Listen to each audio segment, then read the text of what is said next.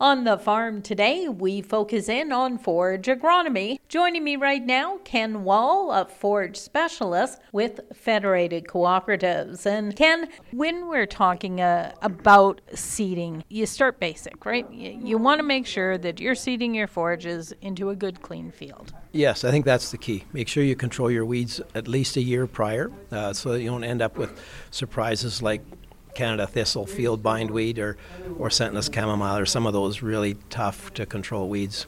Um, the annuals you can always handle. Um, forages are very aggressive once they get established, so but, but competing against the Canada thistle is going to be difficult if you don't control it first. And when is the ideal time to seed? Some producers talk spring, some talk fall. In order to get the best catch, uh, what should they be looking at? For my my opinion is is uh, in the southwest. I like spring seeding. Um, in May, sometime always seems to produce the best results. For example, you get a half inch of rain. Uh, it's going to go a lot further than a half inch of rain the end of June. Um, we get dry conditions. We get a lot of wind. Um, so I like spring seeding. Sometimes, though, you need to seed in fall. If you're seeding a saline area that is wet enough and you can't get your machinery onto it, until after your, your frost uh, sets in. Um, sometimes you got to do what you got to do, but uh, my first choice would be spring seeding. What about in other areas of the province? Does that matter? Well, uh, the further north you go, the more prevalent fall seeding and, and dormant seeding is, simply because you can put the seed in the standing stubble and you get a snow catch the beginning of November or middle of November, and it stays covered till the right up until spring.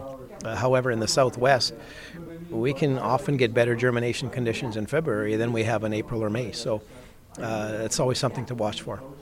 Seed bed preparation? Firm.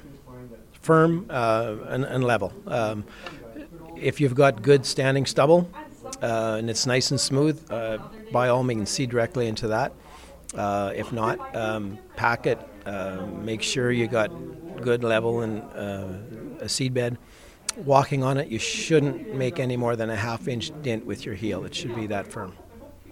You reference saline soils, and you say when uh, we're looking at, at seeding into saline soils, you you want to work that up. Yeah, we found that uh, working with the federal government, we typically worked up our soils, and I think what, what we did is we mixed up the salts. We tried to seed before a pretty significant rain, and so you mix up the salts in the top three, four, five inches, and then you get a rainfall and flush them down a little bit more.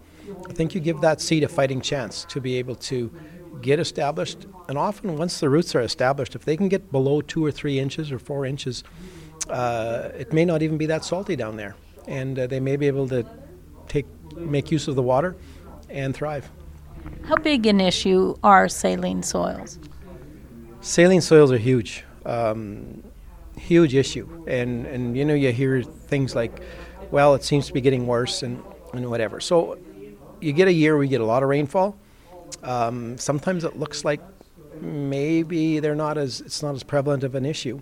However, what happens when you get a year with a lot of rainfall, you get more salts going into solution, you get more water moving around, water runs downhill, it shows up in draws in lower areas, and then you get a year like 17 or even 18 where you're in a major moisture deficit situation you get more evaporation and you get water coming down. Of course it's going to go up and as the water evaporates from the soil surface it leaves the salts there and it leaves those telltale white signs. So um, it follows moisture cycles. Uh, the problem is here because we're in a moisture deficit situation on the prairies and it's always going to be a part of it you say about two thirds of the forages going in are going into saline soils. Yes, because you know the annual guys are going to grow their annual crops, and, and, and it makes sense.